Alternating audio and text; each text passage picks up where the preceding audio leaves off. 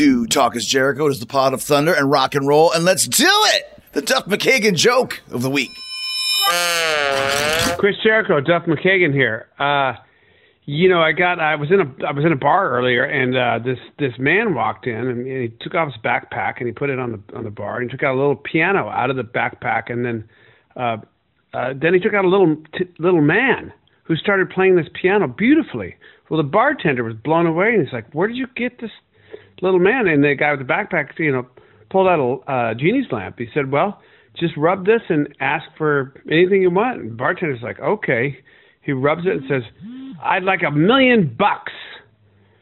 And poof, a million ducks with a D walk through the door. And the bartender looks at the man and says, you know, something's your your lantern's broken. He goes, Yeah. Do you think I actually asked for a ten inch pianist? Thank you very much. Goodbye.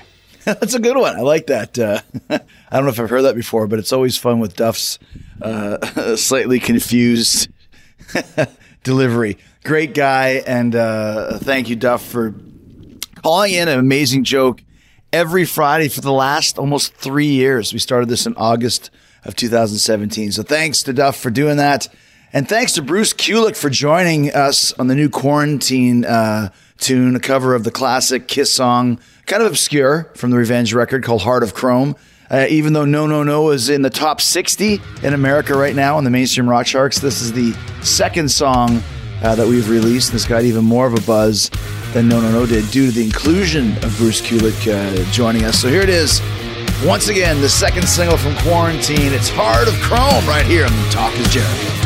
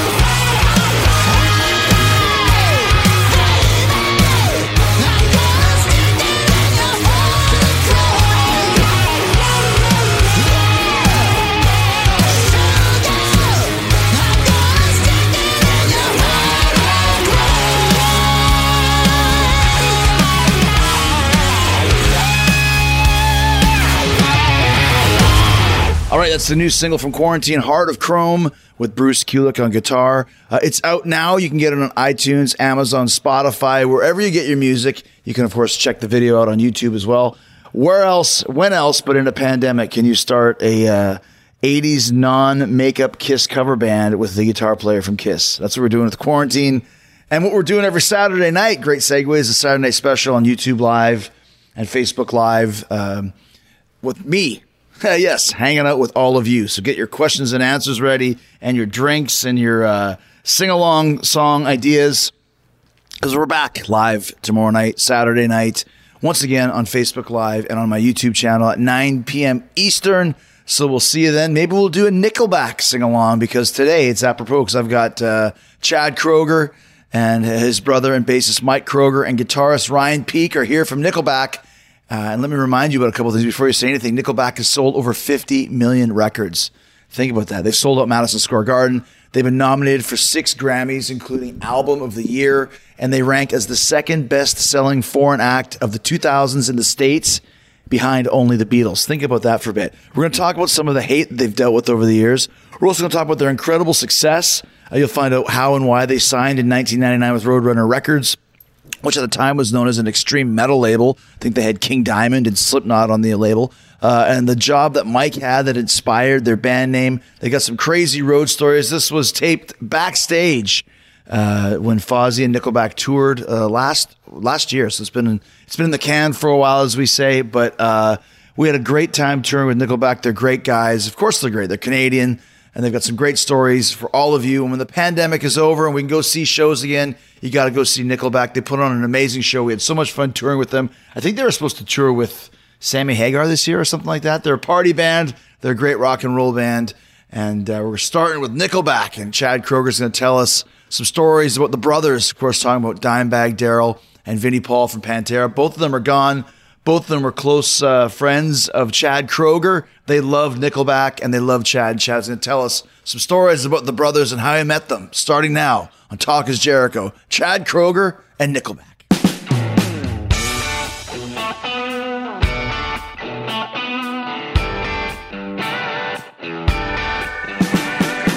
So once again, cool to see uh, see you here, and thanks for having us uh, do a couple shows with you. Buddy, it's great to see you. Thanks for coming with us. And we've bumped into each other in strange places over the years. We have. Wait, that sounds very. St- That's a weird sentence right there.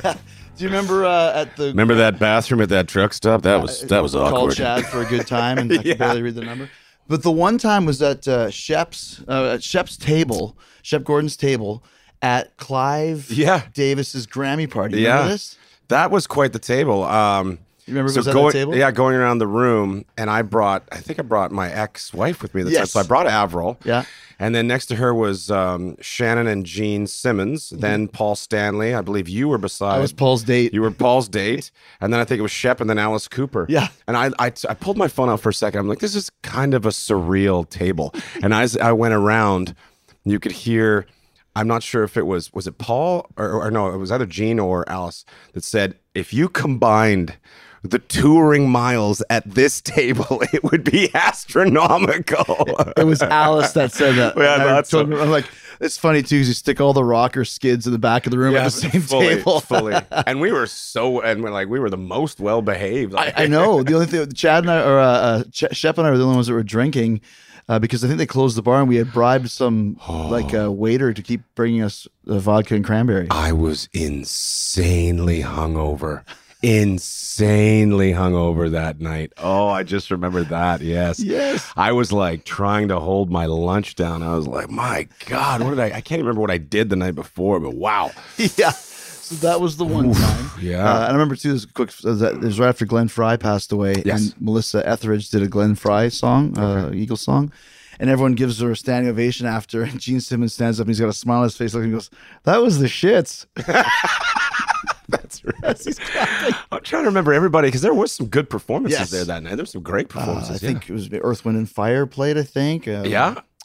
Nirvana with Beck. Remember Yes, that? That's right.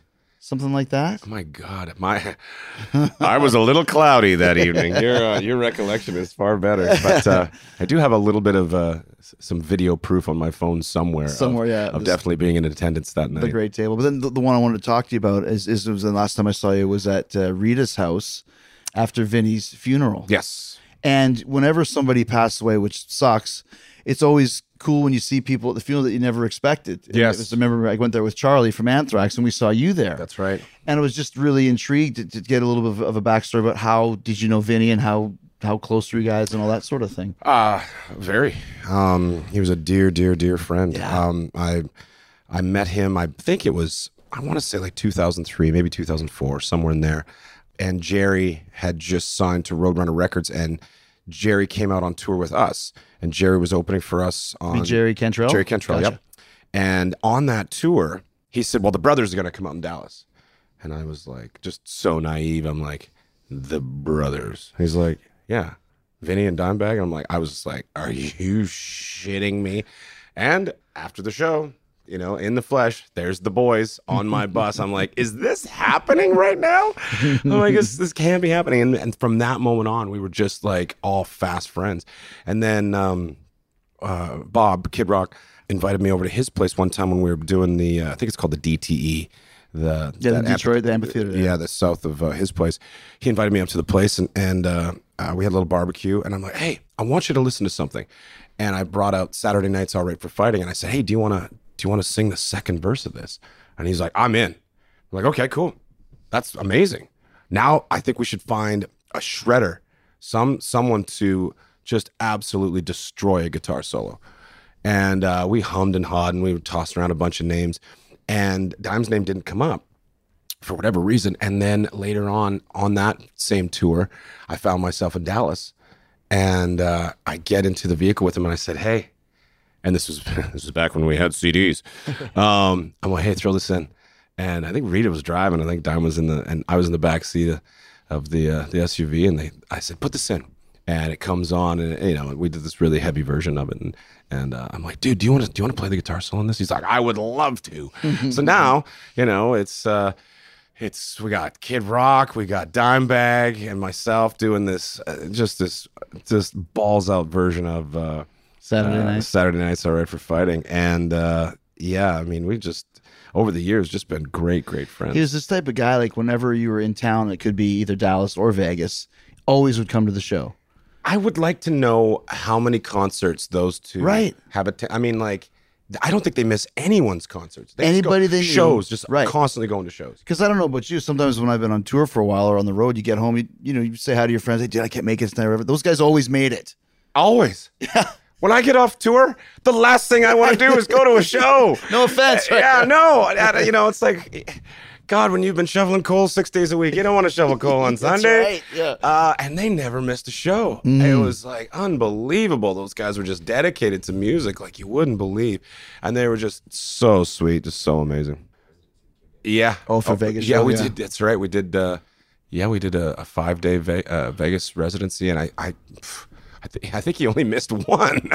I'm like, it's got to be getting a little boring by now. No, like I the used same. to actually. The guys in our band were just vodka guys, and the ones that drank. And so Vinny would always come. and It's like, do you have any beer? I would always order beer. That's not even on our rider. I would order it when I knew Vinny was com- Vinny was coming, just to have it for him and his. 18 guys that wanted tickets with uh, luge, pa- loge passes or whatever. Uh, yeah, the posse was like it was extensive for sure. Yeah, they always wanted a bottle of Crown around when uh, you know, so everyone could do a black tooth. In Blacktooth, yeah. Yeah. We do the shots in the in the uh, dressing room beforehand. Oh, I remember during, after, after, after, the next day. we did a tour with Slash once, and it was the same thing. We're like, uh, yeah, Vinny Paul wants 20 tickets, and Slash is like, I'm not having the entourage back here. Let Vinny and his girlfriend come back. Everyone else needs to stay out there. Like, only Slash could turn down Vinny, Yeah, right? Yeah, no kidding. Yeah, no, I mean, because he, I.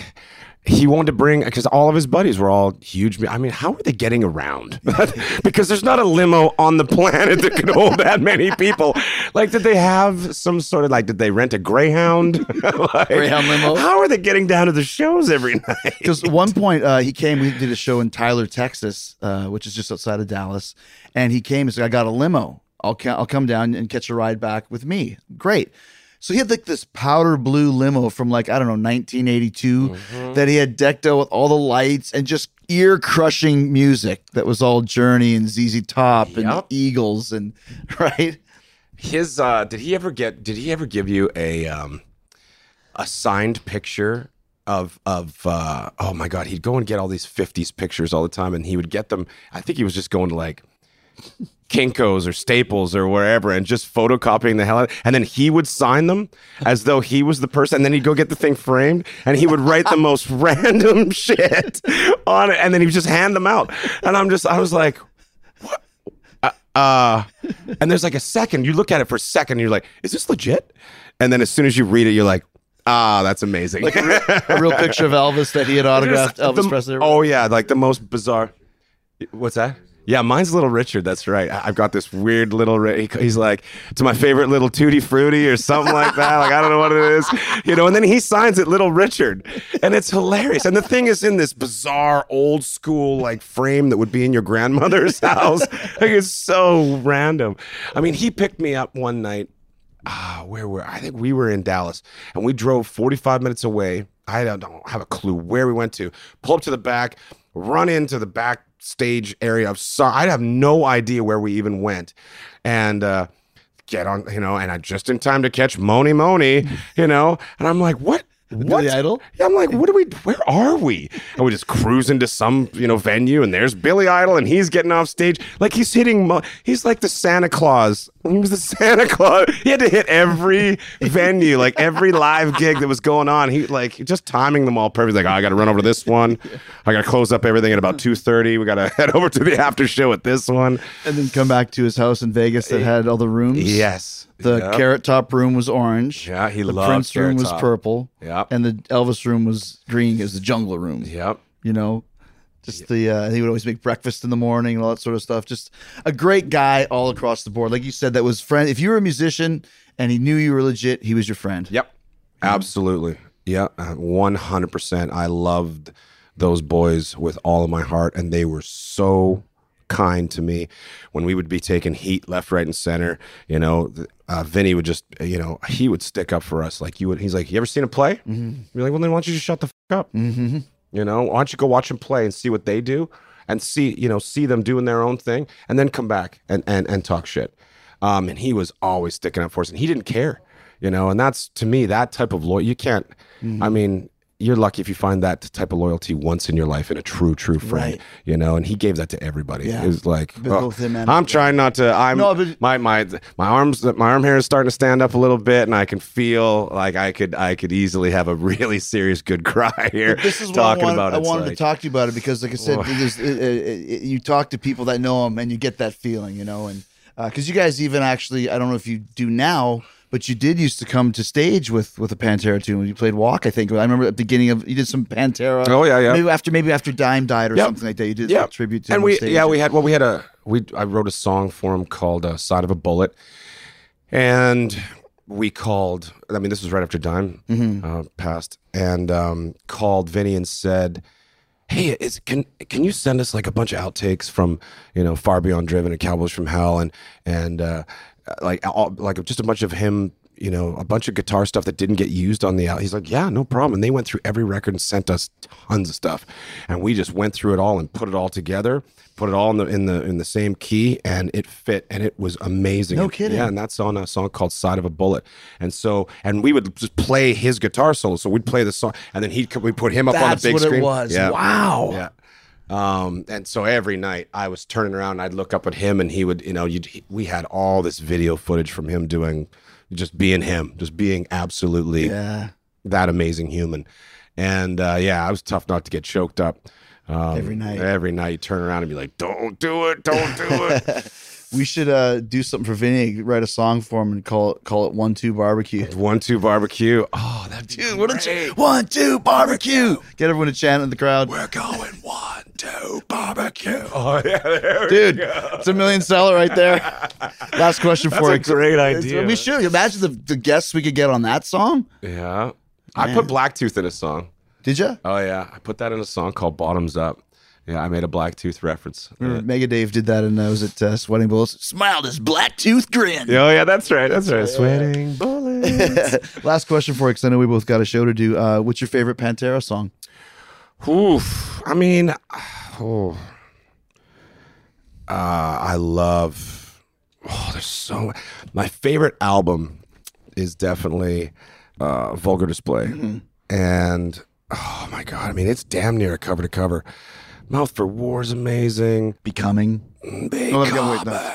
New levels, of them. Becoming New from, Level. from Far Beyond Oh. is my favorite, yeah. uh this love oh my god that record is just packed i mean that's almost impossible for me to just go right down to one i mean and now when one of those songs comes on before we'd all you know everyone does the same thing you kind of you, you put your metal face on your teeth grit and and uh i mean there's a there's a small flex involves like you know and you you know uh, and everybody does the same thing. But now it's taken on a whole different thing because now you're gritting your teeth because you know you miss them so much, and it's got it's taken on this this whole new Yeah. uh, persona and the way it affects me at least.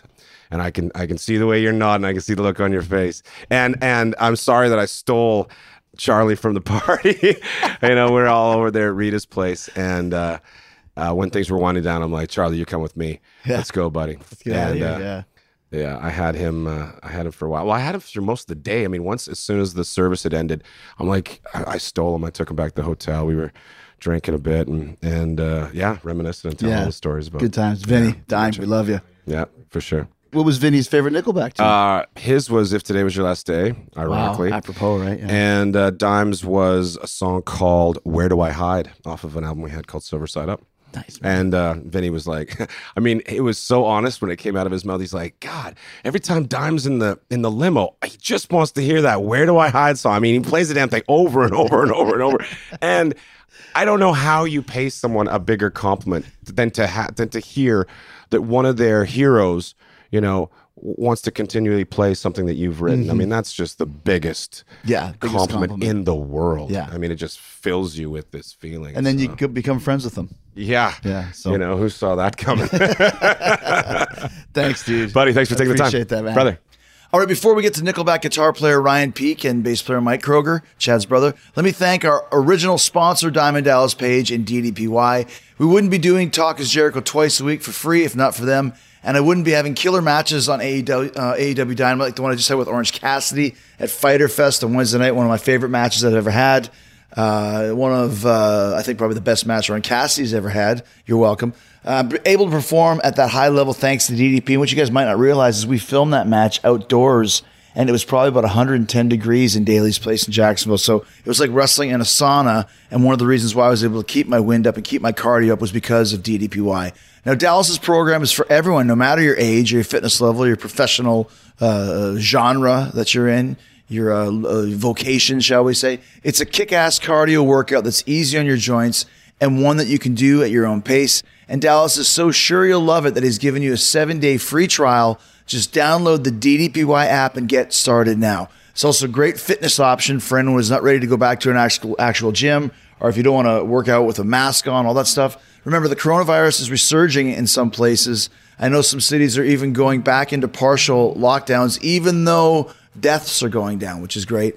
Uh, but if you don't want to go back to a gym, or maybe you can't go back, give DDPY a try. I've got the app on my phone. I literally do DDPY everywhere. I've done it backstage at AEW, backstage at Fozzy gigs, in hotel rooms, in my living room, in my front yard. Like I said, you don't have to wear a mask or worry about social distancing with DDPY. You can even connect to a Bluetooth heart monitor uh, to the app as well to keep track of workout data. So you can do live workouts from the DDPY Performance Center in Smyrna, Georgia, if you want to do that with Dallas uh, kind of watching along and giving you tips.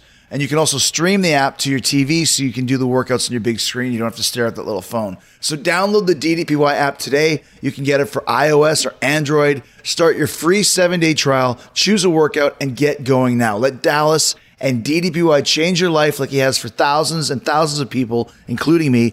Get onto the path of healthy living and stay there. And you can start today for free for seven days at ddpyoga.com slash Jericho. That's ddpyoga.com slash Jericho. Get in the best mental and physical shape of your life and go do it now.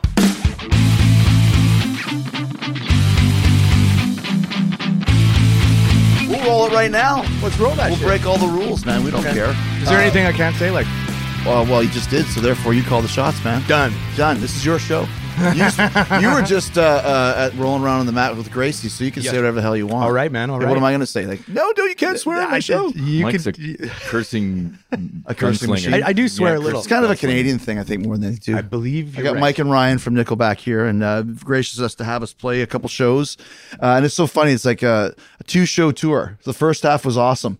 Isn't it though? Agreed. You know, but the second half is always the second better. half is gonna Always be bad. badass. Now we know each other. Yeah. We've had Yeah. lots of Now we're in the experiences and groove. stuff. Yeah, yeah. So so we had a day off yesterday, and, and you mentioned we're in Atlantic City now, but you went to to, to New York to actually train with the Gracies. Mm-hmm. I trained with Henzo, at Henzo Gracie's academy with him, and you know I, you've done plenty of training yourself. And I just told these guys the amazing moment that you get on the mat with somebody who is the top of their game, Mm-hmm. and you are at the bottom of said the game, game. right? You know, I get on the mat, get all suited up, and I get on the mat with with Henzo, and we sit down, and he says, "Okay, what would you like to learn?" I'm just like, "You kidding, right? Like, I there, this is going to be only learning." And to be honest, within half an hour, my brain was so full, we just had to drill the stuff that he taught me and stop because I just couldn't take. You know what? It, you know what happens? Like, he, there's only so much you can really translate into. Well, totally. So obviously you train like this often. I try to train as much as I can. Yeah. So how do you get in touch with with Gracie and say, "Hey, I'm Mike from Nickelback. I'm in town," or do you know this guy, or is it? I, I knew him from before. Uh, we we have a few mutual friends, and I train with his with his family. You know, I train with the Machado family in uh in Los Angeles, and they're they're the cousins of, of the Gracies. Oh, So- okay. So the- I I know them that way, but I met Henzo Abu Dhabi, I think it was, um, because we had a security guy who was a friend of his. I just love it. Like the best part of all is like, was it Abu Dhabi that we? Uh, I know he's going through his Rolodex of uh, places. I thought he was going like time frame, but you're actually talking about a place. Yeah, yeah. I, I, He's time, usually- a time frame, I have no idea. Yeah. But uh, but uh, the place, I think it was Abu Dhabi, but it might have been somewhere else. But see, this is a cool thing I like about about guys like us that have been traveling. Most people be like, Abu Dhabi, where's that? And I'm like, oh yeah, I know Abu Dhabi. The, was it the Porsche Museum or the Lamborghini Museum there or something like that? Like you guys have traveled quite a bit worldwide over the last 15 years. Yeah. So even Abu Dhabi wants the rock and roll of Nickelback there. Oh yeah, we Apparently. played the F one a little while ago, and by the the Ferrari Museum. You're, you're Sure, sure. to. Yes, and yeah. we we played that F one race. That was incredible. Well, you live the tra- you live the traveling life, you know. Yeah. You know well, yeah, like- but that's the thing, and, and we just take it for granted because it, because people think that like the shows are always fun, but it's the travel part that's what we get paid for. That's the hard part. Mhm. You know, absolutely. It's cool to see these uh, the limited glimpses of these cultures that we get. You know, mm. we typically get to see only the good parts.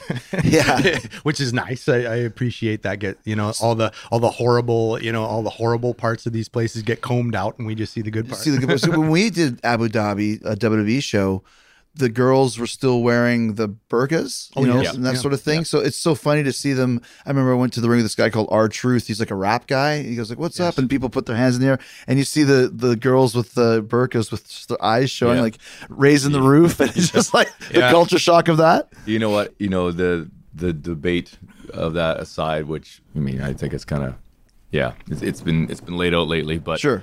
I always found that was the that was the cool part of actually going over there and seeing people from different cultures actually, yeah, like Having fun. getting into you know you're what? doing. I- Right. I- I there's think an- that's. There's another Yeah. part to this that that I I personally experienced when I was over there was I had heard the stories about the you know women aren't allowed to drive and they gotta be fully covered in the burqas and and, and shit like that, and then I went to that what's that mall called that great big mall in Dubai. Dubai. I can't remember. That's right next to the Burj Dubai Khalifa. Mall, maybe. Yeah, we'll call it the Dubai Mall. uh, yeah, uh, but I went there and I was expecting to see, you know, this.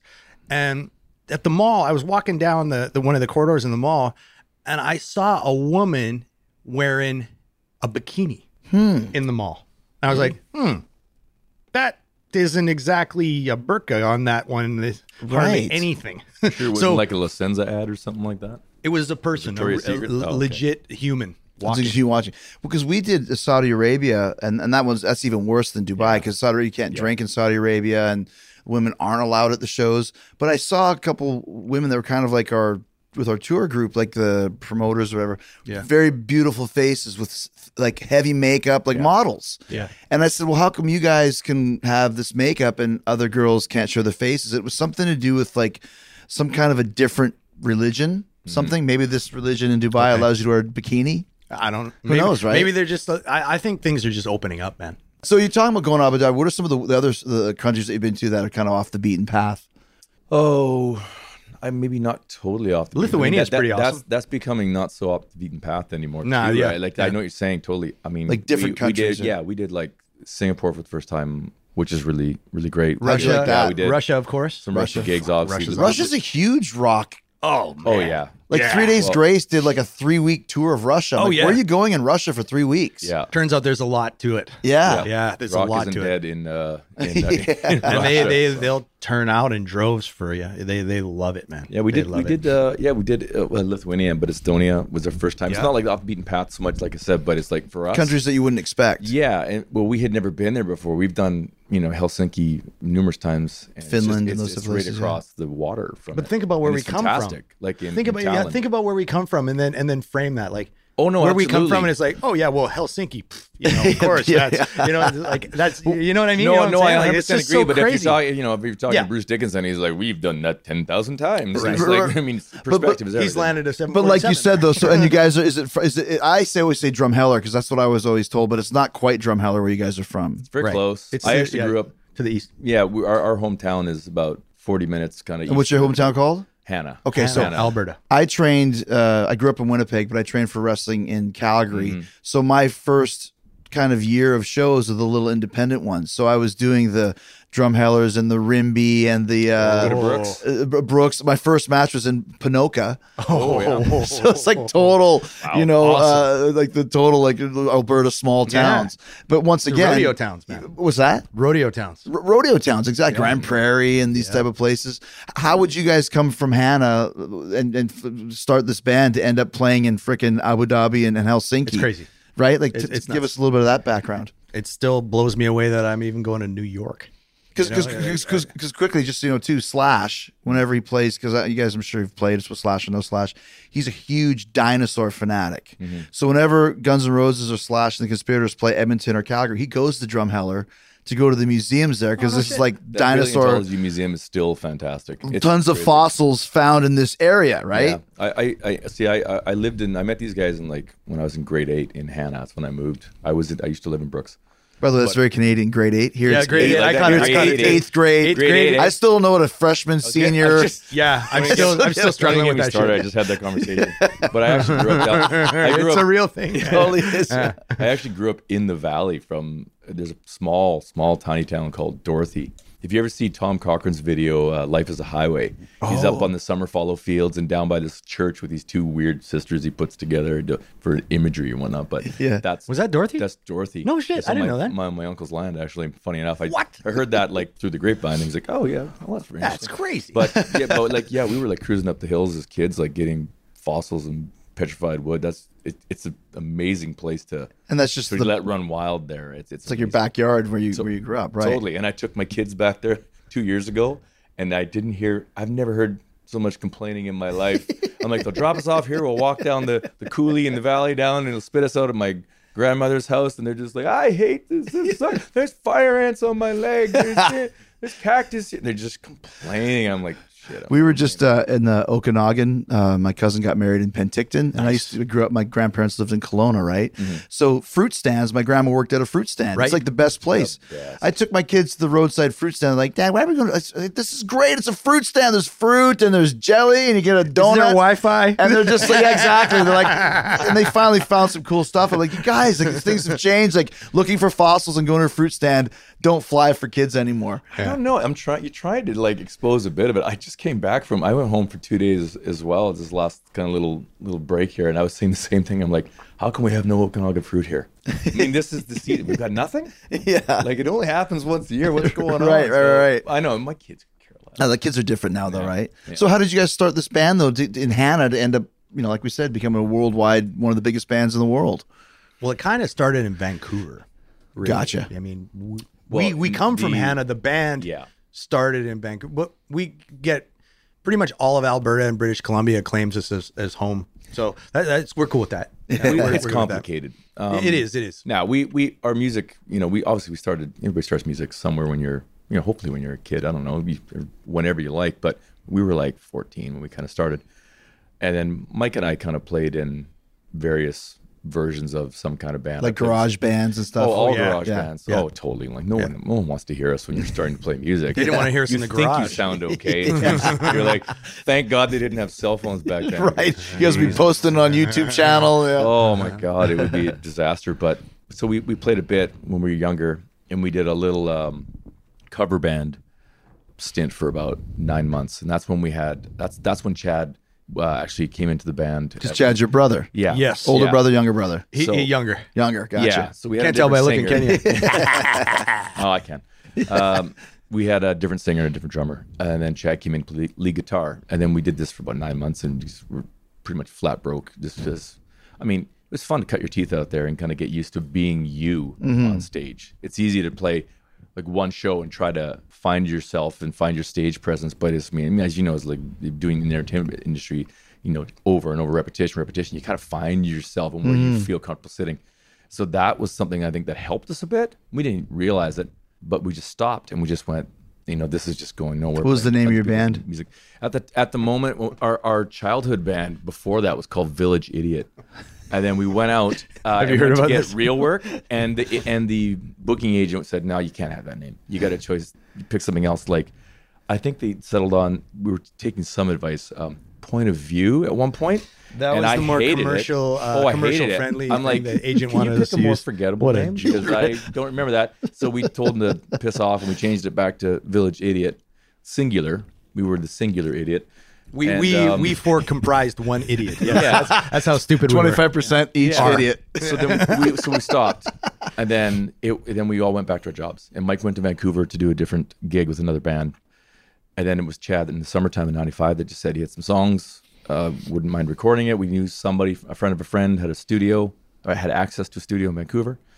It literally, you just stumble into this kind of shit, Right. Like, so we went out in the summer and we recorded Hesher, our first EP, in a day and a half. Explain to everybody what a hesher is. Hesher, well, I, will tell you what. There's two versions of Heshers, Yeah, I guess. I didn't know it. I didn't No. know what it what the word even. I didn't know Oh, it was even a word. No, because Well, I, I- have, I know. I have a version. what's of it. your version? Like a, like, ours. like like a headbanger. Yes, like a hesher. we Like found like, that out- like a rocker. we Like found that out much later. we found Okay. that out much later. Yeah. It was literally just yeah, sure. that's like I, a- I was I was I had a Oh. friend of mine. He came out from Alberta uh, to my place in Vancouver, and I remember you know we were we were trying to think of a name for the thing, and I remember this friend of mine. We I don't remember what we were doing all day, but we were tired out, and and we, I am sleeping in my room because like it was not Lux. it was it was it was pretty bad. But uh, uh, I remember him say I said something like, "Okay, good night, see you tomorrow," and he said something like, "Hesher," and I was like, "Oh, Hesher." Ah, that's You just interesting. invented a word. And, and I was like, yeah, that doesn't mean anything, does it? Let's use that. And then we found out it meant something. Hesher's Yeah. a headbanger. Yeah. Yeah. I think it's a California term. I believe You're it a is. hesher, yeah, yeah, and I've heard it since then. It's like now I kind of get it. I'm like, well, whatever connotation Yeah, floats sure, your sure. boat, I suppose. But So you so you did the Hesher EP. yeah, so we so we did that, and, and just I'll try, I'll try to wrap it up. But it's like the No, I want our whole career. you want me to just yeah, ring run the it rag to out here? Yeah, I'll ring today. the rag. To today. no. I'm going to order lunch. But what, I'm trying to clarify what he what he means by you know we've been claimed by like Alberta BC, Right, kind of sure, in right. that sense because you know we have a we had a lot of following, and our friends are like like crucial in this in, in our career and, and pivotal I think, just because of the support we had in Alberta. Mm-hmm. But then that was just getting up to that point. The recording of the of the demo in a day and a half. We drove out, recorded it, drove home.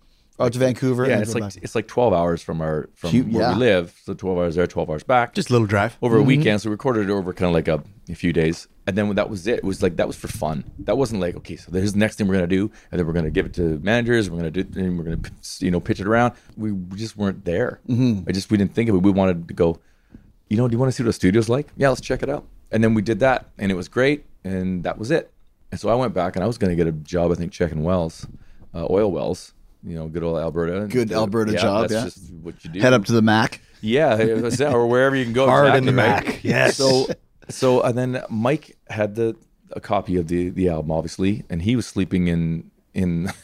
Oh, in that was rehearsal yeah, that was when I is didn't also even like have a, a, a oh, dealer's boy. den of some sort. Yeah, I was and it was in- the, oh, the typical like warehouse with graffiti and crap everywhere, and it was like cat piss rugs on the Oh, walls to make it question quieter mark, and question Beautiful, mark. right. Yeah, just but the real deal. Yeah. so someone, uh, some managers heard it and they said, I think get, get it on the radio, which they did. And then they said, hey, they want you to come play a gig.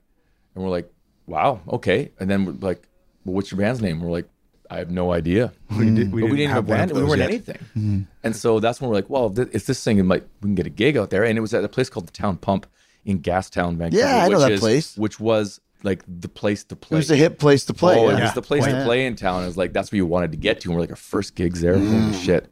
We were opening for a band called Rust that was signed to Warner or Was that the first time at the pump, or was it the medicine ball? was the first time? at that the was the second time. The, okay, the rust. Medicine okay, Ball was second time. And just for people that don't understand, this is a huge gig to have for your for your, like your hundredth gig, and this is your very first gig. It's just a reputable, Yeah. reputable I saw Dave place Matthews to play. It's like playing the whiskey or something Exact- or whatever, exactly, right? exactly. It's not a big place, but it's a reputable place. And so we came out in January '96, and he came up with the name, and we just moved forward. The name with Nickelback? managers. Yes. Where did Yeah. you get the name from? Say it, Mike. It, it's okay. I, I it doesn't bother. me. It might bother some people to do it over and over. It doesn't bug me.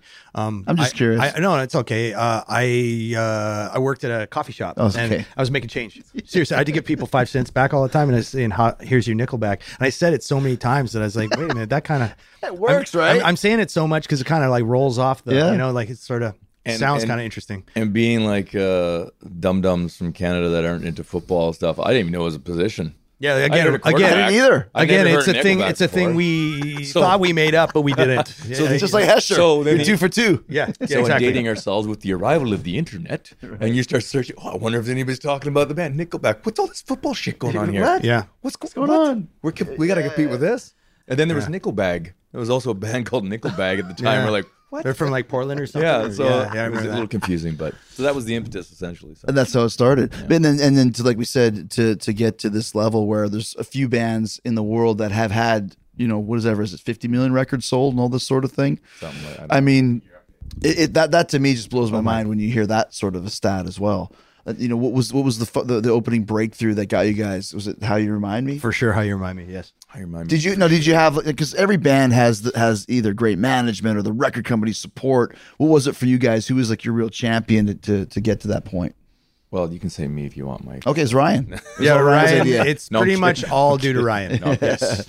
Because I don't have a really effective answer other than that. I mean, it, it was it was very much a no, but but when you're talking about isolating sort of a person or a group of people that that's responsible for this, I think it was really a team effort between Yeah. management, us, of course, label, of course, our booking agents, like all these people.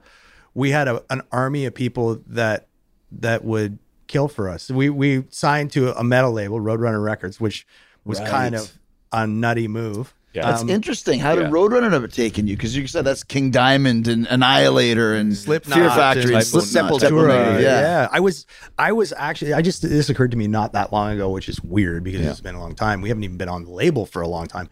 I was a fan of the label. Yeah. I used to buy records, like I I would buy albums because they were Roadrunner Just because of records Roadrunner That albums. records. was, I remember pretty that. common, like Metal Blade and stuff. Yeah. like I was like that with Metal Blade. If it yeah, came yeah. out on Metal Blade, I Metal would Blade buy was it. on That's the kind of it, too, yeah. right? It's like, Yeah. oh, they like it. It's gotta be good. Yeah, good. it's got to be good. That was Yeah, Roadrunner. it- It, it really was- was. It was Completely. like that for me. So yeah. and the same, you know, so in the same kind of sentence, like we're like, well, why did they, why do they want us? We're, we're nothing like these acts. Mm-hmm. Yeah. And when we had the meeting, it was it was literally, uh, I guess I don't know if you would call it a dichotomy of going to RCA Records, the tower oh, yeah. like chrome, oh, Yeah. and then going to Roadrunner Records, one floor, gritty. Yeah. and it was really, they were like digging for what they you know, what they believed. They had to You could- fight for that's everything. Why, that's Was it an why they American were, label or was they it an American. European? They're in New York. Yeah. Well, they're actually they had a new, at- they were in Holland at the based time. in the Netherlands, yeah. But the the New York office was you know The main be- be- because the United States is, is the number one market for music in the, in Yeah. the world. Right. Obviously, it's going to carry a lot Want of some weight. presence there, yeah, for yeah, sure. But they were shifting gears, and we didn't realize at the time that they were they were talking to a, a radio guy that was. We knew that, that some of our songs had, had some, you know, we were rock, but rock was kind of coming, started just starting to bubble right there and come around. Because previously we couldn't get, we couldn't get anybody to pay attention to us because it was, you know, things are very cyclical and, and, Mm-hmm. and and are looking for the next. They chase the next, you know, fascinating Trend, thing. And yeah. I think it was. uh Female artists at the time, female solo artists at the time. What year was this Sarah and at? Paula Cole and Like uh, mid nineties. This, we- this was Like the end of the 90s? 98. No, okay, gotcha. 98. No, it was 99, I think. Yeah, I think 98 it we was recorded 99, 99. yeah. Because that'd be more of also too like the new metal of Korn and and, and that, that was sort of stuff. Yes, that was definitely coming up as well. It wasn't. I don't know if it in Canada. I remember. I remember It, you it had wasn't. stuff It like wasn't. It wasn't quite as nothing was. You know, because those people chase commercial trends, right? Mm-hmm. Yeah. These labels. So that stuff wasn't a commercial trend at all At the time. That, that time, it was Sarah McLachlan, it Right. was Paula Cole, And it was great. That stuff's Shania great. Twain. If but if you weren't a female singer songwriter, I remember at a point somebody oh, said Oh, I that to know. me. If you if you're not a singer, like a female singer songwriter right now, we're not writing. So ridiculous, right? But that's It's just what people man. were Yeah. looking for. That's what they were after. Well, that's what kills trends. If you look at, you know, if you liked, you know, if, if you want to call hair metal or whatever it was, kind of Yep. Yeah. bled that out, and then the thrash metal thing, and then grunge, and then new metal. It's just, they throw so much of it at you. Only the best bands survive, and there's too many pretenders, which is what kills the scene. Yeah. You know, Yeah. I mean, it, yeah, absolutely. because the, the the and fatigue. the industry sometimes, at right? large doesn't know how to make hits. It just knows how to chase hits. right? Right. The- Great and, and we, we who do we what radio station was it we talked to? Z100 in New York or K Rock in LA was they said we don't make hits, we play hits. Yeah. The K Rock And it was was like, like that. Shit. Thanks, you're not going to play our song, are you? And they're like, Yeah. well, not till it's a hit. It's Well, like, we sure okay. weren't the cool kids at that time, but Have we ever been the cool kids? Let's get real. but that was the the reason. Like like going back to what you said, you like Metal Blade albums, stuff like that. I mean, I I hadn't really been following um, the acts from Roadrunner at that point, but when you went there and you saw how much they believed, like the people working for them were working to make the make everything work because they loved it. You could feel it, like totally. And so for us, it was a no brainer as a choice. Like we were, you could get a major label deal or you can get a you know a great indie label deal.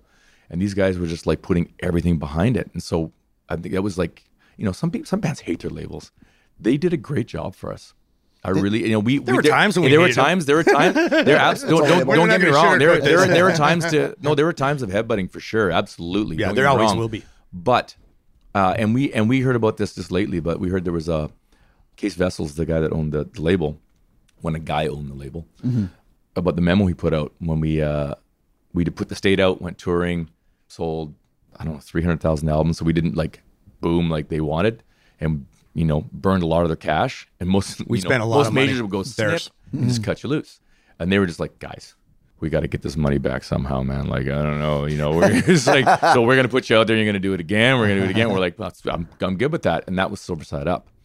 And when How You Remind Me came out, it was released, he put out this apparently this inter-office memo just saying I, I didn't even heard of until two years ago, and he was just like, I, I, can't, I can't I can't quote verbatim what he said, or but he said It's probably in Dutch, so don't worry about it. yeah, it's probably Nope.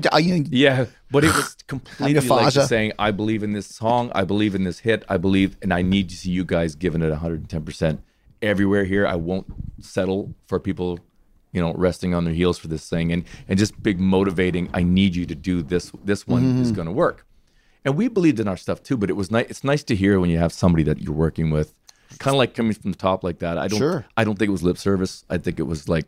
I don't know. I But that he was not like was right. It wasn't like being on well, a normal it was label though, Nice. because it's nice when you're right, for sure, right? But you hear these, you know, or you work with these people, these labels, and you realize at the time, and I think it's still uh, the case. There's a big difference between an indie and a major, because a major just has this titanic wallet that they can just throw at their problems. Right? They can they can solve their problems with money.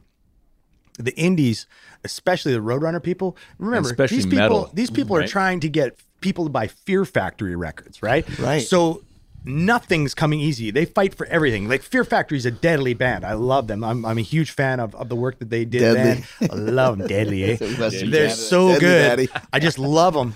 But to make that a commercial success of any kind is going to be a war. Their appeal only goes to a certain level. Mm-hmm. Yeah, it's not commercially. It's it's it's just it simply isn't. It doesn't appeal to a wide enough Right. base of people. So you sell your records one at a time, and you get out there and you fight. And we watched them do that. Where the other labels were, I remember talking about it when we were talking about what label to talk to, and I remember somebody, I don't know if it was one of our I have management or something like that, said, "Well, if you're on a major label, you got six weeks." You make a record, you spend all the promo money, you do all the lead up, you do all the prep time. They release it in six weeks. If it hasn't popped yet, you're done.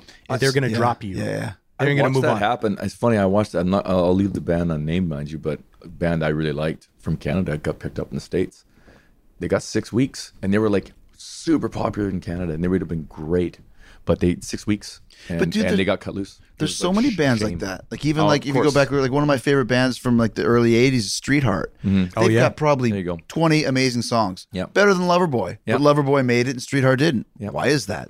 Record Exactly. company, whatever that happens, and it's a shame when you see it. Well, you can talk about the hip too. It's Oh, like- dude, that's the biggest one of all. I mean, like they're in the hearts of every Canadian. Like they're gonna go down in history as like one of the best. maybe maybe the band. biggest Canadian band in Canada. Absolutely. ever. like Ever. blows For- Rush away. Right. For me, one of the best bands ever. But they'll be in Canada. They got they got kind of uh, stuck with Canada for whatever for whatever reason. There's We, we had a whole thousand reasons podcast about that, so people listening know about the hip. What is your theory about why the hip never made it made it further? Well, and I shouldn't say that because they've played lots of places. I shouldn't. No, say but we're saying there's they're a stadium band in Canada. that, I'll- yeah. You know what? I, Honestly- I- you know what I think. Okay, you go ahead. Okay, I'll, I'll, go, I'll you go say ahead, What you and say, I know and I'll say what I say. I know what you're going to say, Ines, but what what I'm going to Then you can say what I'm going to say too. No, I'm going to say Then I'm going to say what you both said. Yeah, let's all say it together, guys. Me, We- me, me. Go. Uh, no, uh, honestly, I've heard theories. I've- Everybody's heard theories, and I'm sure they're sick and tired of hearing that kind of shit. It's the Illuminati, Uh, isn't it? Yeah, maybe right. I uh, knew it. Opportunity and timing. I think we, in, in, in respect to us, we were so lucky with timing with the, the type of music. Uh, was people were ready for it. The, the the single worked at the time. It just happened. So, sometimes you just don't get that right opportunity, Yeah. or that right spot, or that right moment. I had, I'm, I'm such a believer in that, and you you need to be in the game for that to happen. Number one, so everybody, so so you know everybody's out there trying and stuff like that. But I think timing is is so crucial in this because, like you say, everybody says there's so many great bands. Why didn't these guys make? Why they're great bands? I don't know. Timing Mm-hmm. and matching up something with an emotional connection to something. I, I don't know, but I think timing and opportunity is is, everything. huge. So let's get back to what I was going to say. Let's do Please. this, Mike. What was I going to say? Well, you said you knew what I was going to say. What was I going to say? Well, I'll tell you later. Tell me after I'll I say you it. I'm right. You're right. yeah. I just wanted to see because you probably can finish. You see, we, we know each other so well. Yeah. We finish each other's Sentence. sandwiches. yeah. Boom, boom, boom. Shh. Yep. Um, you know, that's I. I, I I think hate I think your suspicion is this, and it's right. And I don't think it's right though. But go on. Okay. I think that the reason that they are such a great Canadian band is because they are so Canadian. Mm-hmm. And I feel like that is the Achilles heel. I think their biggest hit song outside of Canada was New Orleans is Sinking Mm-hmm. because they weren't singing about Timmins, Ontario. And, and I don't think that's right, Yeah. but I think it's the fact. I, I- I agree with you on that. I think it was overtly Canadian. I think the pivotal moment for them was when they played SNL when Absolutely, Dan Aykroyd got that. them on, and they they went out with Grace, Too, Grace, Too. which is a grower, not a shower. Oh, it's yeah. probably my favorite hip song. It's one of my favorite hip but songs. I did album. not. I didn't like it at first. I'm like, why would they play this? Why wouldn't they do 50 Mission Cap or Yeah. New Orleans is sinking? Yeah. Or you know, a blow at high dough or, Yeah. or, Little Bones, something that had some drive to it. But they did nautical disaster, and I love that one. I, I know, but like once I know, again, I know what you're saying. it's it's a very Canadian style thing, and also too had a Springsteen or a Pearl Jam who loved the hip from what I hear, taking them with them on tour, maybe it would have been a difference. But they never had a real a real champion for them in the states that went. Who cares if they're Canadian? We're going to take them out, and we want you to hear what they. They're have to say." awesome. Opportunity Yeah. and They're- they're just That's kinda awesome. what I'm saying. Exactly. Yeah, So- I, I understand. I, I kind of disagree with the timing. I don't not to you know You're not to wrong. lock That's fine. horns You with can you, do it, but you're but, wrong. But timing Sandwiches. doesn't- Sandwiches, Right. thank Ti- But the timing argument doesn't really make sense because what's their career like hundred years? They they went over every trend there is. Yeah. you know, so the timing passed them by several No, but, uh, times. uh, but, and- and but just because fair, you're in a genre doesn't in, in a similar genre for it's that's kind of hot right now. That doesn't mean necessarily what timing necessarily means. Maybe you get the right the right gig at the right moment at and somebody sees you. Maybe Pearl Jam's there, and it's like you can call it the opportunity timing, same thing. But I maybe somebody's there to give I- them. I know what you're right? saying You know what I'm better now, saying? yeah. I- I That's kind of what I mean. better I'm not yeah. talking about era, okay. right? Of it, right? But you mentioned around this time frame when when when this music was coming back in. You talk about how you remind me how it broke through because, like I said, I remember as we talked about it, we were at the NHL awards in 2002 or oh, something, my. and you guys played that tune. It was when it was at its peak, and it was kind of when guitar driven rock and roll with solos guitar solos are allowed to be played again and you guys were right there at that point in time once again there's your timing coming out with a great tune and people were kind of open and ready for it because it was a real huge radio hit pretty much out of the gate from what i remember It was It was the right song at the right time. It's Yeah. crazy. That's- it was really crazy. was, like and and again, I don't even like. I mean, there's lots of great songs out there and stuff, and I don't even know why. I don't like to ask necessarily so much why because it, it worked out. It was great, but yeah, it just it popped. It went everywhere for us, and that just opened all the doors like globally, and that's when we started to really go to work and we really really focused on, you know, putting everything we made right back into the show, right mm-hmm. back into the show because it was always about having people walk away, you know, saying I like the CD, I think I like them better live. because this is something for people that, that that that don't know Nickelback, don't know how big your show is and how much pyro and how heavy it is, and there's that whole side of it people that aren't Nickelback fans don't know about. Like you said, Well, and, and I can tell you why it's it's interesting. Someone was someone mentioned that the other day. I'm trying to think of who it was. Where they, oh, it was our Steve Call, our agent. He said, Okay. he played. uh He play, He said, he go, I forgot. He goes, I forgot. I actually, I deliberately didn't play certain songs for my daughter. He said because of song content. So she thought we were this pop band. And uh, and so she said, You didn't tell me they did this and this and this. And it's like your radio friendly songs get picked first when you're on a label. I get it. And we did have rock, rock songs out there that got, I guess, were radio friendly and got picked up by certain, you know, active modern rock radio stations. But we like the lighter stuff. We like the heavier stuff too. And that stuff didn't always get picked up in that sense too. So we have this kind of spectrum of music. I mean, everybody's got their spectrum of music, I just- but we like the, the- real melodic stuff, and I like the real heavy I, stuff. I love the I love the the uh I, I have fun with the hater sphere. Really. let's talk about this because you yeah, came into the yeah, yeah, dressing yeah, room we to talk about this. We yeah, have a lot of um, similarities in that yeah. because we have it too with our band. people talk because of shit. me. Yeah, people talk Right. mad shit. Right. Um, the thing that I always found to be just hilarious about the the the hater sphere of us, in particular, was people saying, "Oh, all their music sounds the same. It's all the same radio shit. You just hear everything on the radio, and it's all the same." Well, if it's shit on the radio, what are you doing listening to the radio? if you don't listen to the radio, you wouldn't hear it. So what you're saying is you're intentionally listening to music you don't like. Yeah. What the fuck's wrong with you? like, what, you know what I mean? Like, uh, how how can this? Yeah, how can yeah, this possibly Yeah, but, compute in a, in a logical world? If a person says, "Oh, it's all that same shit you, you- that I hear on the radio," it's like, well, what? That's radio music that you're listening to. Well, yeah, but then on- once on again, radio. I mean, that'd be, that'd be like I don't know, uh, take it for, uh, extreme. Oh, more than words. That's a shit radio song. Okay, great, but they have a thousand great funk metal, Completely. great tunes, or like you know, yelling at Metallica because of Enter Sandman. Okay, well then go listen to Four Horsemen and go listen to Spit Out the Bone from the new record. It's as thrashy as it gets. Yeah. Uh, There's always that element of of fans. Like I always say, wrestling fans, Jericho fans, Kiss fans, Star Wars fans. They hate everything. But they still listen to it and still, Of course they do. continue to I buy think, it. I think there's more of those Yeah. shit talkers in the audience every night than not. really, yeah. I believe they buy tickets. even at your show, right? At your oh, shows, Oh, yes. yeah. And because it's funny because like, Which ahead. is funny. Well, I was gonna say they, they parrot, you know, people parrot a lot of things, right? You know, Bingo. obviously, and the internet. What's that called? Positive confirmation bias? Positive Oh, it's- it's con- confirmation Haven't bias? heard that one yeah. before. Yeah, yeah. they yeah. love confirmation bias. They're- positive confirmation bias. It's, Well, it's the thing that when it, just when call- in in a in a room full of people, when somebody says something that's accepted in the Overton window, and all the heads nod, positive confirmation Bingo. bias, because they're saying something that they already feel like everybody's going to agree with as soon as they say it. just to get the That's approval why they're the saying room. it. Gotcha. They're not saying it because it's their opinion. They're saying it because they want people to accept them. Right, right, right, right, right. Well, I mean that that that's human nature. I, I kind of get. Holy that. shit! I'm I am and sitting on a black leather couch. and- Yeah, right. And he's like, "What a breakthrough, Mike! Oh my god!" But you, you, you, I mean, like you were saying as well. You, you, you, you. I, I didn't. You know, I don't. Everybody lives in their own microcosm, Sure. right? Of it's like it's Yeah, always it's always worse for you. It seems, but it's like everybody gets their their degree of hate and degree of detractors and vitriol on the on the internet. So it's like you understand it more where you're in the eye of the hurricane. I think Right. of your own hurricane. And uh, maybe it's you think it's the own your own one's happen, happening to right sometimes. I, I, yeah, I know what happened with us for years because Fozzy exists and Jericho's in the band and Jericho's also a wrestler. So automatically, oh, it's just it's just a wrestler thing. And we had to work twice as hard to get people's respect just because of me. That's it. But once we got it, then people are like, oh, wow, this is really cool. We like it. Or listen, if you don't like it, that's fine, but at least listen to it. Don't just say, I don't like it. I don't know anything guy." about your wrestling career. I know you're the guy from Fozzy, man. There you go. And there's a lot of people that, that are that now. You too. crush. You cr- your Well, band's heavy thanks, as dude. And we were laughing too, like when I, you were reading some of our comments. Uh-huh. the one one guy was like, "I love Fozzy, but you're playing with Nickelback. I'm never liking Fozzy again." It's like, you guys, how stupid are you? Like Nickelback? wow, let's not like Nickelback with ten thousand screaming fans a night, fifty million records sold. It's like, can I be in a band that that sucks that bad too, please? right? experience. You know, I didn't realize this. Like, I mean, I, I, that we would be like so polarizing. Like, that's the one thing that's kind of shocking to me. Is like, I don't, I didn't, don't you feel I like- just So what like- caused the polarization, well, though? I don't know. It's like What is it, right? uh, yeah, it's. I mean, there's theories and whatnot. Uh, I've I've read, which I don't know. If he, there's there's a lot of theories. on- There's a lot of theories on the internet.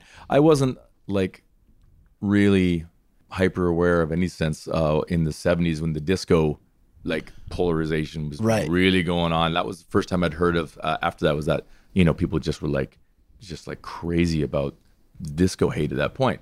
People getting mad about something, about some kind of music kind of thing, and I'm just like just don't listen. Just Right. Don't listen Turn to the it. radio Like, off if you I don't mean, like that, it. and that's when I was a younger age. Like you listen to what you like, and you listen, to you go with what you like, and I don't get too wound up about it. So when when that happens, I, I try to get inside their heads as to why why they, people get so wound up about it. Just like there's a choice. Mm-hmm. Why do you get wound up about this thing? But people get wound up about stuff I, that doesn't I think matter. people people like to commiserate. They do. They love to just talk about what they, you know, what what um, itches their ass, so to speak. Yeah. And, and and oh, you too? Yeah. Da da da da. Price I- of gas sucks these days, right? Yeah, it's just, we're just getting but I- over this. But I, this, like, I you know, think I get it. I think that's that's very rock and roll. I never wanted to be in a band or anything that I've done where people go, "That's not bad." I want people to go, "It fucking rules," or "I fucking hate it." Mm-hmm. Because when I grew up, it was different back in then. I'm a couple years older, you guys, but when like when Metallica first came out, people hated Metallica. Yeah. and I was like, I love Metallica. Yeah. I remember getting in fights over Metallica or getting in fights over Kiss or you know any of these bands. It's like that's that's you're standing up for your band, and and, if you don't like it, f- you. I love this band even more. Yeah. I think that's that's kind of a cool thing to have. it's definitely rock and roll attitude. That's for damn sure. I mean, Right. It's it's it's it's it was the it was more hard. I guess it was more targeted uh, punk.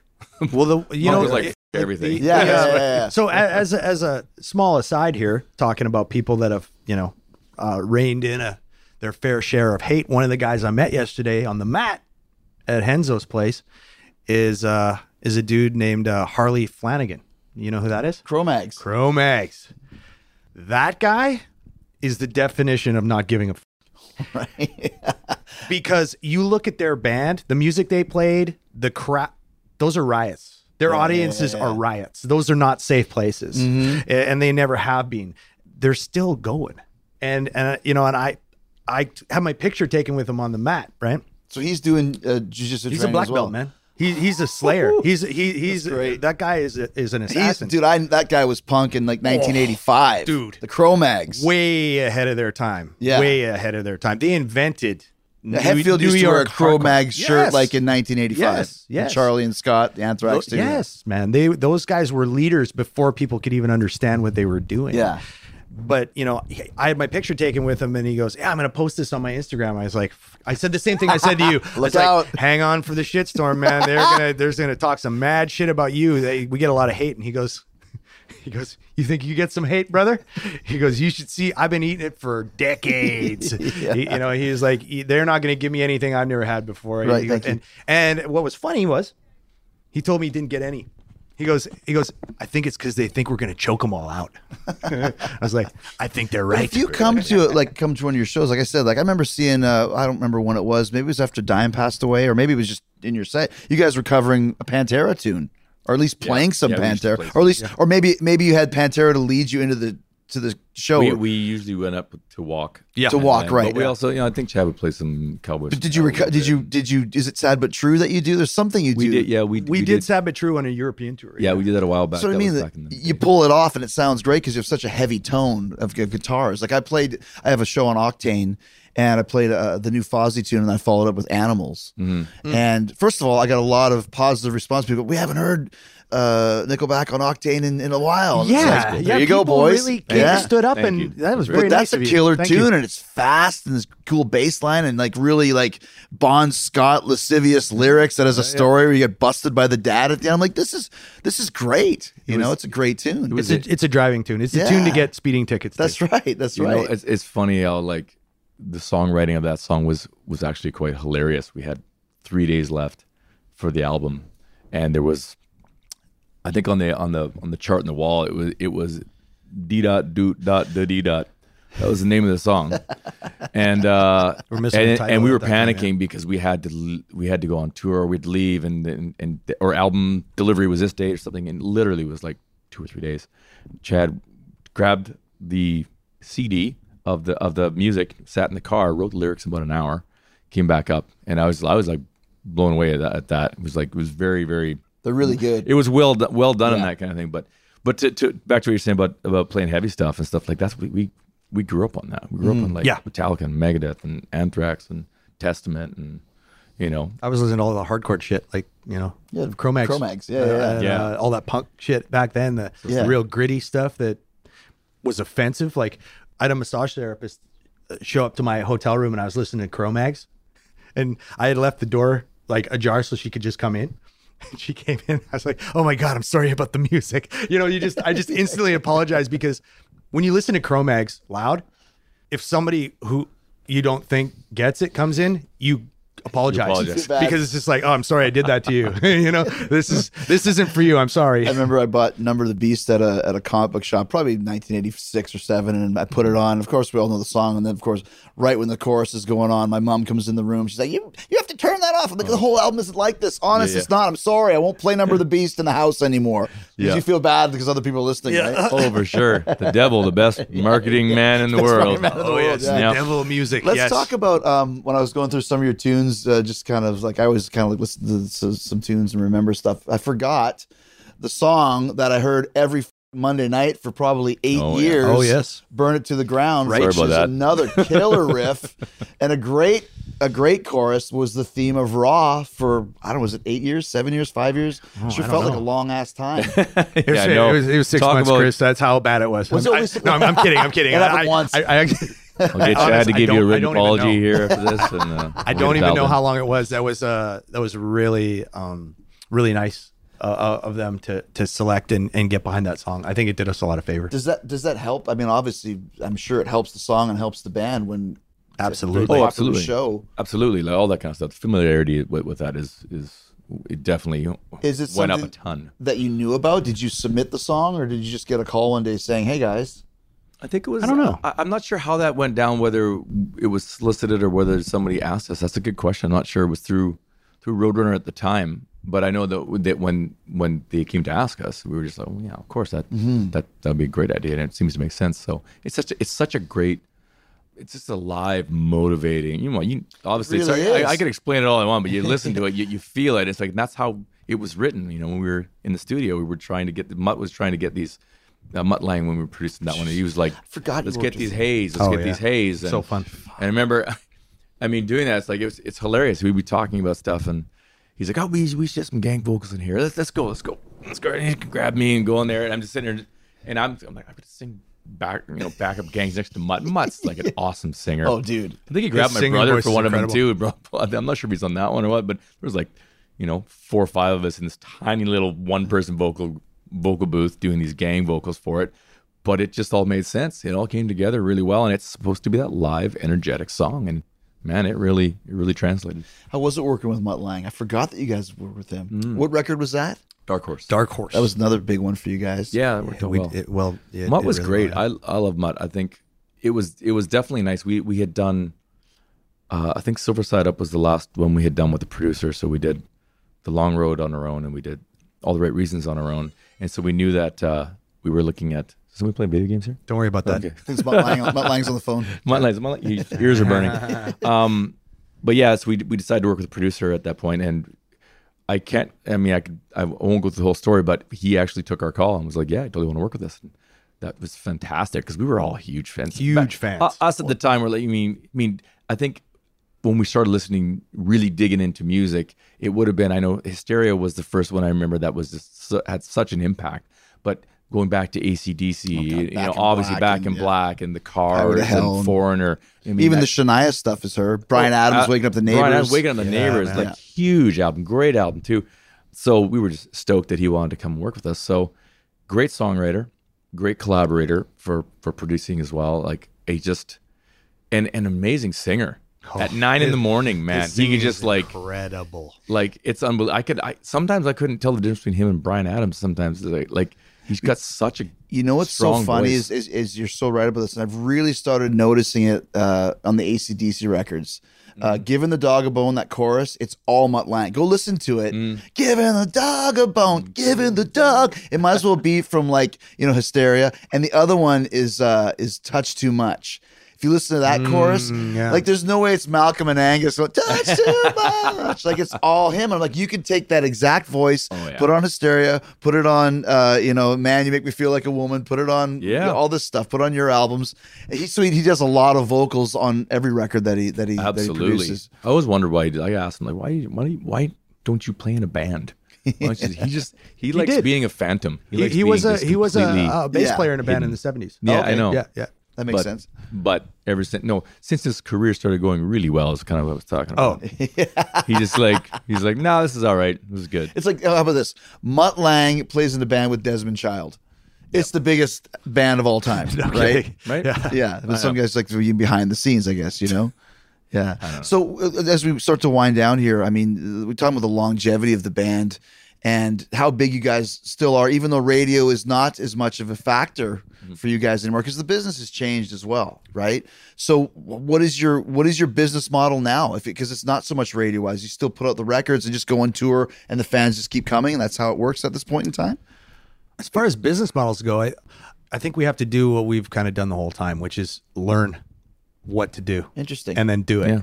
Uh, because we can't operate like we operated even on the last album. You know, this stuff's changing so fast. Now, how do you mean by that? just the the way that music gets out to people is Mm-hmm. different now. The way that you get yourself out to people, you know, it, it, it, it you you can break it down simplistically to record tour, record tour, but there's also how do you bring it to the people? How do you interface with your people? How do you get it out do you reach them? Is radio is irrelevant. The Like, streaming like, services unless are, you're a band like yeah. ours like radio really helped us get known Mm-hmm. but for i can see what you're saying on your end I'm for, for Yeah. bands growing it helps a lot Yeah. Oh yeah. Yeah. Yeah. For bands yeah, that are sure, already for built, sure, for sure, for sure. got your It, it just it is it is really really hard for rock bands to get on the radio. Sure radio. it is. For you to get radio is spectacular. hard, yeah. It's very very difficult. For for every one rock band that gets on the radio, there's ten thousand that want That to and don't, can't. Yeah. But I, you know, So streaming is different, you were well, saying? streaming's different, and and that's different than downloads was, and you know, they, er- er- it- we have to constantly be evolving with the world we're in because every record to record it's different every time Mm-hmm. so we're gonna have to learn again and continue to learn Yeah, it's it's yeah, it's a whole new world. Like I mean, on so many facets because, like yeah, I I, I don't know. I I I'm still you know for that sweet callback. I'm still a dinosaur listening to. Uh, nice one You like that? Yeah. Nice very good man very good Um, Very Sandwiches. Seinfeld Seinfeld sandwiches, uh, sentences. Um, you're still listening to the dinosaurs yeah. well, I, I, I still I still do it. Uh, you know, listen to uh, certain stations for for different reasons sometimes uh, than than just uh, keeping current.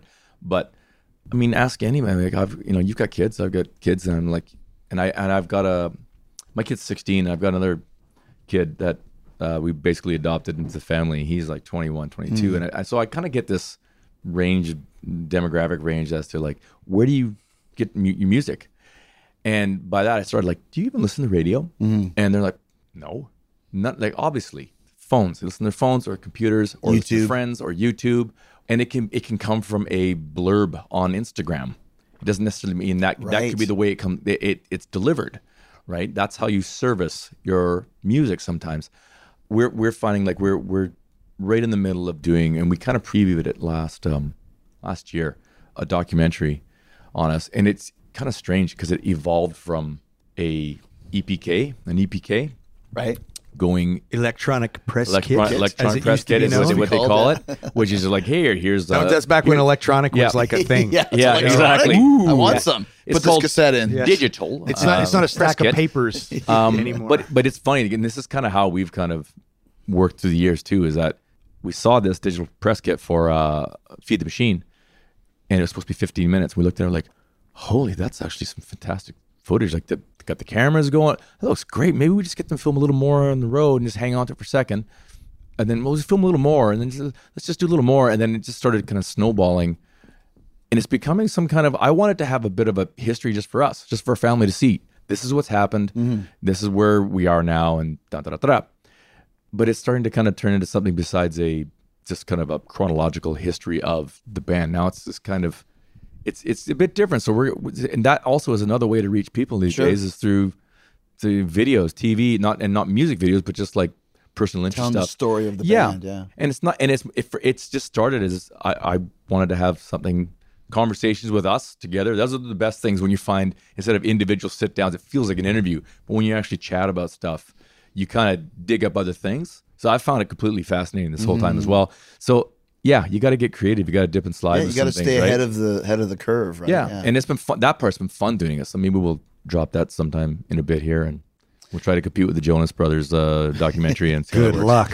Com- compete with the Jonases. No, Jonas. no I, way. I saw you watching the Kiss video, uh, Mike, with a big smile on your face. You guys ever tour with Kiss or play any, so- play any shows with them? we played one show with Kiss Big show. on the New Year's Eve of Y2K when everybody's toaster was going to take over their f***ing house. Yeah. we were on stage with these guys, and uh, I was the reason I was smiling was because I had a little internal monologue because there's this one scene and what is this rock and roll all night video? It's we're made it- yeah. And there is a scene where the the the the camera is is is is on the guys and they're talking, and then it sort of like pans them out of the frame, and it's just some girl walking away in a bikini. It's from the And- and- exposed video, yeah. and I'm like, so what you're saying is, if we do what you do, we'll get those. Oh, Isn't that always the way, though? If I No, if yeah. I play this guitar, of course, of I can course. do that. That's what the you know. That's why all these women are half naked walking through the video. It's like this is what Yes, we this do. is it. Is Yeah, that the only reason you're here, Mike? chicks, man. well, all right. When you guys when you guys were starting out, who who were some of the bands that took you out on tour? We Was first started cool out for early, early band called Big Sugar. Oh yeah, Yeah, uh, Big another Sugar big from Canadian Canada. band. yeah, that was actually Big a Sugar's really great.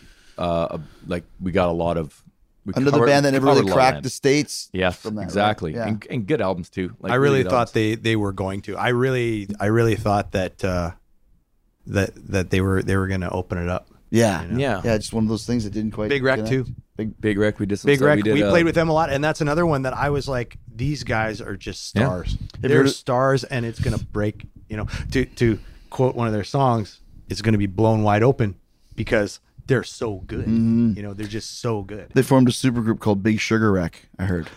Big Sugar Wreck. Yeah, that's what I heard. I'm not sure if that's true. Well, we well, I'll find out about that. Look it up, man. Yeah, yeah. but did you? That's because you guys haven't really opened for anybody in a long time. It's been headlining everything. Yeah. Yeah. We we did Who- a we did a run with Bon Jovi. Ooh, that was fun. Six How was years that? Ago. It's good. it was really great. Learning Oh, curve it's great. there. Yeah. I mean, like they, they go to Europe and stuff, and just like stadiums, and it's like it Mm-hmm. was like it was fantastic. It was great. They're they're all super nice to us and great shows. And What's your biggest country outside of the states? Germany's pretty good for us. Let me think. UK's pretty good. UK's good. Australia, pretty Australia's good. good. What's the place that's Tough to say. good? You got a great worldwide fan base all across the board. Yeah, I mean, I wish there were more places to play in Japan. Japan's a lot yeah. of fun too. Uh, Japan's fun. that's probably good. that's good. to- Greenland. Green- Let's stay topical, all right? Yeah, Actually, yeah. no, I, Reykjavik. we've never been there. Yeah, I'd li- actually I want to go to Reykjavik. Try, I'm trying to figure That- out but some kind of that's but that's Iceland. system. You see, That's That'll be the next one. Oh, like, I know uh, it's is. not No, I've actually been there. It was like I, I saw they've got a nice place to play there. Actually, That'll be the next one. Guys, uh, we got another couple days with Nickelback for Fozzy. It's in Greenland. Yeah. I'll like, I was there. I was there when he wanted talking about I was there when there were icebergs. They actually had icebergs. I'm There uh, still I'm still and- stewing on trying to figure out what's the big but we're not we're not like that band that's like you know it- there's a lot of bands a lot of artists that are like yeah I do okay here but Yeah. I'm big in Japan Right, you know right, right. like it, we're Yeah. I think But- we're kind of like So you guys got to even, like sorta. like Kid Rock. We did a tour with Steel Panther in Australia, and Kid Rock was opening for Bon Jovi. Hmm. And the reason why he took the gig was because his girlfriend wanted to go to Australia. He's like, yeah, you know, it's it's only a hundred grand a show, but uh, my girlfriend wanted to come to Australia. He said, I never wanted to come to Australia. He goes, I can sell out Louisville. Why the f- do I want to come to Australia? And I thought about it. And his mindset, his, his point is, I can sell out in the Hmm. states. Yeah, yeah Why do I want to go? You know, twenty hours down the road, Yeah. to do the same thing. that's thing. kind of my understanding of of of of his sort of idea of of of his career is you know to stick to America. It's America, The- the- yeah. the- to get him to Canada is is is, it's a stretch, right? Yeah. Uh, he he has never attempted the rest Yeah. of the world just because he's he's got it kind of made. in the Everybody has US. their own and, plan, man. and and I understand. Yeah. you know, I understand what he's thinking. Some people don't want to go someplace where you need a translator or order breakfast. You know, I'm that doesn't work it. for me though. I'm into it. You you like going around tra- Oh, I love. Oh, I love going I around. love going around. I come that's the home and I'm bored when, when I you when, I when know you how to guys do started, everything. how old were you? Early twenties. In as as the band, Yeah, we just- were twenty. I was twenty three. Mike was thirty nine. And uh, Yeah, currently 95 years Yeah. old. Yes. Looking good. Don't look a day over 70. Yeah. Thank you. Uh, but that's the thing. I've been doing this since I was 19, and whether, like I said, whether it was being living in Okotoks and driving to Rimbey or Cochrane or whatever it was, you're still on the tour, right? I got I got a weekend of shows. It doesn't just go away. yeah. You need to stay home more. Yes, I do, but I still got to go do shit and see things and play, you know, and do stuff, right? It's a it's a weird thing. It's almost like a learned a learned thing, I suppose. Like like you again, you obviously know that that traveling, living on a Yeah, road suitcase, dogs. it's just yeah, you just do it, and you and I and luckily I'm I'm married to somebody who just is like all about that too. Yeah. Probably if you know if um, She's a traveler, your wife. oh yeah. Yeah, it goes different, a lot different places, but uh, but uh, yeah, so it really, really works for us. That's really cool, so man. yeah, it's, it's great. Last question for you after all these years of playing. What's your favorite songs to play live? Other people's songs. That's what was going to be my answer. Answer. None of ours. Uh, favorite song to play live? That's a good question. Um, So I was looking at your set list the other day. There was one that was on the floor. I just happened to walk by. I think it was from a couple shows ago. Mm-hmm. And he's like, he's like, yeah, I know like a bunch of Nickelback songs, but I'm looking at the set. It's like, oh, I know all the Nickelbacks. I know that one and that one and that one and Yeah. that one. Oh, wow, I forgot about that one. I didn't know about that one. See, that's a struggle for me Uh-huh. eh, personally because I, I like to play the, the songs people recognize and stuff. And for sure, I think that that's got to happen because I wouldn't want to go to a show with my favorite band. They play all B sides, and it's just right, you're like, come on. But I mean, and I don't even mean B sides, but we do have a lot of like songs that we used to play because when you start, as you know, you know, with the state, we played all of them. Yes. And so we're set up. We played almost all of them. And so there's a bunch that we hadn't played. We just put a song called Hangnail back in the set, which I really like because it's just kind of, uh, you know, meat and potatoes rock tune, which I really like to play. Uh, I like playing Someday, and you know, I actually, Burn at the Ground's always fun for sure for a rock song, but Gotta Be is, is just like musically, I like the the harmonies and stuff. I really I dig that. How about you? Uh, musically, I find it kind of hard to choose one. Um, but for the live experience itself, I really enjoy. I have kind of a perception of this, and I don't know if it's right or not. But when we play "Million Miles an Hour," I really like to play that song a lot because it's it's it's kind of a heavy metal song. It's it's a hard driving song, and, and I get to it's it's it's like um, it's kind of like being in a fight. You know, it, it sounds like what a fight feels like. Uh, but what ha- what we did is we programmed a light show for that song and a video content for that song that is basically an assault. And I really enjoy watching the confusion in the audience because they're just like, "Oh God, what's happening to me?" like they, you know, when we first started playing it, I remember Chad and Ryan were like, "The people, they just, they just stand there. They're not that into it." And I'm like, "No, they're under attack. they don't know what to do." you know, because we, if you can, check it. I'm Because watching the show tonight. Yeah. visually literally all hell's breaking loose and and we're not even using pyro right now but it is it's war of the world shit you know and i like i like that a lot That's killer, man. I'm going to watch the show from the side stage tonight. If- Can you guys get me a pass? i'll talk to a guy i know a Stage guy pass, maybe? You'll have, like a- you'll have to give it back when you're done, though. Oh, no problem, man. A crew pass. I'll just I'll photocopy it. you can bring anybody you want no dudes Thanks, guys. Thanks. you